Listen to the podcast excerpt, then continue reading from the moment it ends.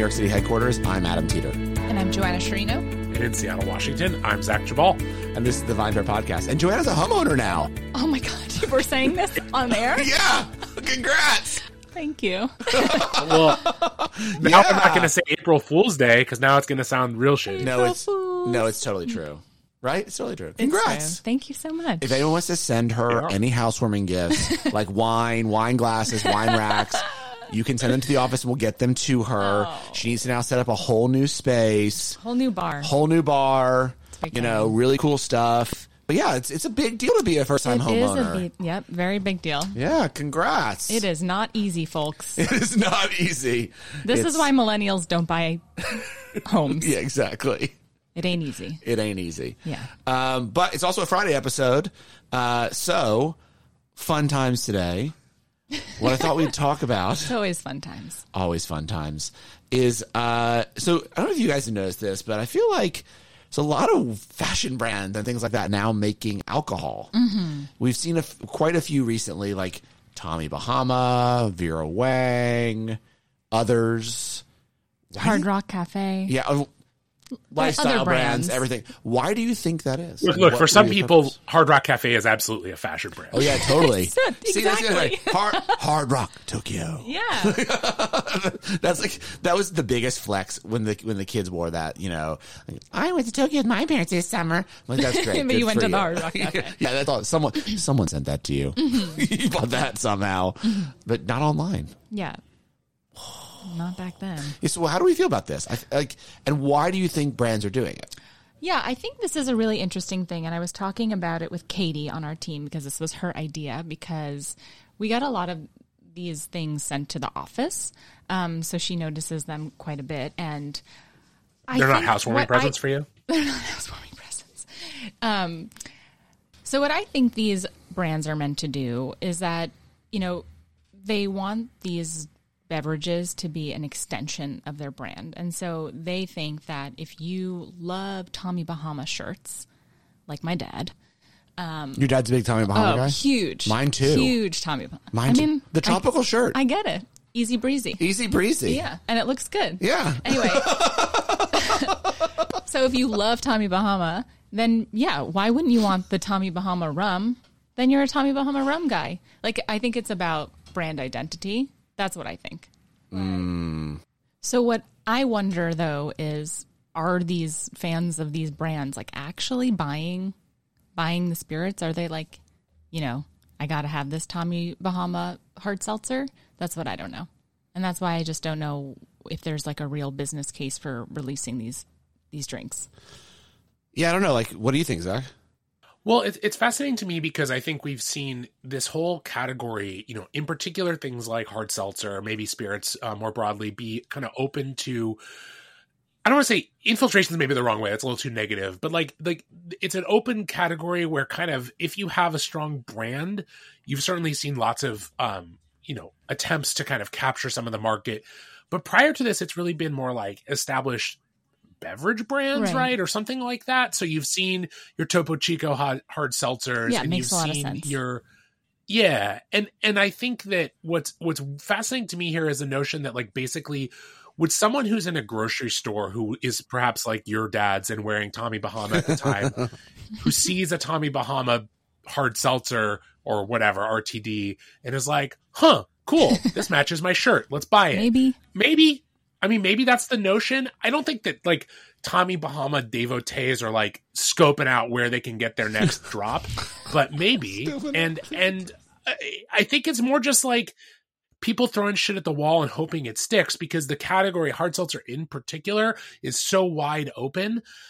With Hard Rock, I think it's a little bit more straightforward. Like, presumably, they're selling Hard Rock seltzer at Hard Rock mm. cafes. So it's like having their own branded thing. But like, what I wonder about is like, you know, we've seen a ton of gimmickry in this category more broadly.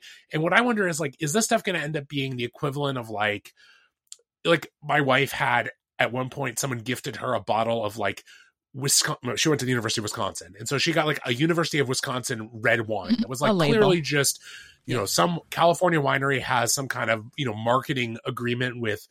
I don't know who, you know, the University of Wisconsin itself or, or a lot of universities, and you can buy a like you know, you could buy a Wisconsin branded what red wine that just had like the Wisconsin logo on it, or you know, Michigan State or whatever, right? And like, if that's the if that's what we're at here, where it's kind of like, oh, you know, you're going to buy your dad a, a, Father's Day gift, and it's going to be a new Tommy Bahama shirt, and ha, it'd be funny if I threw in a six pack of Tommy Bahama hard seltzer or That's a bottle of Tommy idea. Bahama rum. Like, is it just a gag gift or a gag thing that we immediately dispose of? Like, you know, um, I don't know the the uh, Oreo slash barefoot Mhm. wine collab, or is it something that we actually that these or does someone actually think this will be a real brand? And I, I don't know. Like I said, we're doing recording this for April Fool's Day, and like this feels like an April Fool's prank to me. I think but I'm I not think sure. that you know there is. W- w- it depends on the kind of of lifestyle brand that you've built, right? Mm-hmm. But I do think that if you have built a a lifestyle brand that is synonymous with a certain kind of thing, like Mr. Bahama has, Leisure. yeah, Mr. Bahama, then you know the idea that you your brand is connected to rum kind of makes sense. Like Right. for just someone who i it's there's a little bit of a lower lift. You're walking to the liquor store, you don't know much about rum. There's a Tommy Bahama rum. Oh, Tommy Bahama knows a lot about island lifestyle and just how to kick back and relax with your feet in the sand. I think I'm going to buy a Tommy Bahama rum. I think that makes sense. I think there are people that do that. Now, do I think that when you're going down the vodka aisle and you see Tommy Bahama vodka, you're like, that guy knows nothing about what it's like to live in a place that is cold and hard. And, you know, why am I drinking Tommy Bahama vodka? Absolutely not. That makes zero sense. That, when they sent us that one, I was like, what are we doing, guys? It's so funny. stick stick to rum or or or don't right but there you know the same thing i think is i think the vera wang prosecco is another amazing example mm-hmm. she has become just 100% connected to weddings Bridal couture. Yeah. right and bridal couture and so f- champagne is such a celebratory of and prosecco is such a that her making a prosecco makes a lot of sense. Not only can she do what zach you said is po- she she is clearly doing which is sell a fuck ton of it through her stores when you're trying on her dresses. But if you are that type of person that also just like, oh well, gosh, she's she's known for weddings. I'm sure Prosecco's great. Why would you not just buy it for your for your wedding, right? Like I'll mm-hmm. do a few cases for of this for the wedding. It's going into glasses anyways, but I'm going to trust the Vera Wang quality. And I think there it has to be super tight though. I think where it fails is when the brands kind of are like this makes no sense. Right. But there's so so I would like to take the rest of Friday because it's a Friday episode to come up with y'all. Let's let's be a let's be a creative you know creative meeting right. So so we're three creatives at a a new a trendy brainstorm. at a new trendy hot design and branding workshop, and we are about to go pitch some great brand on the new spirit they should make because their brand is so synonymous. Which brands would we pick to go after? Wow. Oh man, you guys have to go first. I need I, I, my uh, my creative juices are not flowing. Oh, I mean, I've got one. So I think if I were like a massively successful brand bourbon, mm-hmm. Carhartt bourbon, y'all. Carhartt bourbon. Interesting. Because Carhartt is Americana. It's coming back. It's, you know, there's all these other alcohol brands actually I've seen who are doing collabs with them. Why would Carhartt just not make their own, not even a bourbon, an American whiskey? It's, you know, it's, it's for the working person who's out there just living life and working the land and feeling good. And I think that it would be a very, very successful whiskey. Carhartt. that just made me think: Is there a John Deere uh, beverage? There is out not, but there? that's a good one too. John Deere Moonshine for all those John Deere people. yeah. I feel like John Deere has to be some kind of hard Beer. seltzer brand. Oh, I it's pretty beer. good though. Yeah, it's a good one. Come on, you guys gotta have others. Um, well, so I was thinking about this because I was thinking about like what are some iconic fashion brands that are like different, and I was thinking like what about Levi's, right? Like, is there something? But I was trying to think about like Levi's is like, you know, Classic. you know, it's in it's it's it's classic. It's it's connected to to California, but like I don't think it really fits with like the Cal. It's not really a California lifestyle brand in any real way. Levi's California Brandy. Brandy. maybe Brandy? Brandy. Brandy? Yeah, because really? because California Brandy was the was the original spirit Mm-hmm. when during the gold rush. I learned this at the California Brandy House, you guys. So I just want to, I just want to let you know it was the it was the original spirit. It was what they were making when everyone was going through the gold rush because we had grapes out there. We were distilling the grapes into brandy, and Levi's also invented during the gold rush. Sure. So Levi's California Brandy. It's a San Francisco brand, right? Yeah. Originally, mm-hmm. Yeah. I would probably say probably the most famous brand ever come out of San Francisco. except for Rice-A-Roni. Yeah. The San Francisco treat. Mm-hmm. Just saying. Yeah, you're right. and the Gap, the Gap. No tech though. Tech's lame. Anyways, What so else you got? what else? What else we got? Come on, people. I know. Come I wish on, you had people. mentioned this before the recording. This is what's fun about brainstorms. Fun and terrifying Is all it? at once. It's like being back in school. I like it. no, it's serious. I mean, there's there's so many amazing brands out there, but like there's some that just won't work, right? Like because also you you you have to be enough of a lifestyle brand that the connection can be made, but not so much of a lifestyle brand that it feels cheesy. Like Gucci champagne, lame. Well, you yeah. know, like Louis Vuitton champagne, lame. That's why they just go out and buy high. They, they can buy the high end champagne houses. They, they these, want right? some champagnes. Let's be clear. Right. Ferrari, Trento Doc, bought by Ferrari, the cars. Doesn't really make sense, right? It's very confusing, two different families. Those things I think don't work. It's more of these like mid level, very famous brands, mm-hmm. but they have to, they have to have something else. They have to have some part of their culture that does connect back to drinks, right? Like you maybe now arguably could make a Nike hard seltzer, but you'd be hard pressed to have done that four or five years ago because Nike's about fitness, running, et cetera. Like you don't really think about sports drink. drinking, right? Yeah. Yeah. The Nike version of Gatorade, 100%. Don't know why they never did that. But you know, that, that makes more sense. Right. What about what about okay? So how about like I, I, I'm on I'm still in this kind of like canned cocktail RTD Yeah. Uh, phase. So like, what's the best? What's the most synonymous with like you know kind of not like high end, but like boating? Maybe maybe you're Oh, like kind of- s- say what? What is that? Sebago are the, are the boat shoes. Not like Okay. Sperry's? And Sperry's. Or Sperry's is even better. Sperry's. So sp- like Sperry's, uh, you know, like Bay Breeze, a canned Bay Breeze. That was all, that was all Joanna. Sperry. I don't know what tobacco is. Sebago is the other brand of shoes. Sperry mm-hmm. is much more famous. Okay. You were better. I just the only one I could come up with was Saba- Sebago really quickly, or like or Vineyard Vines. Oh, yes. Of course. Yeah, Vineyard Well, but yeah, Vines.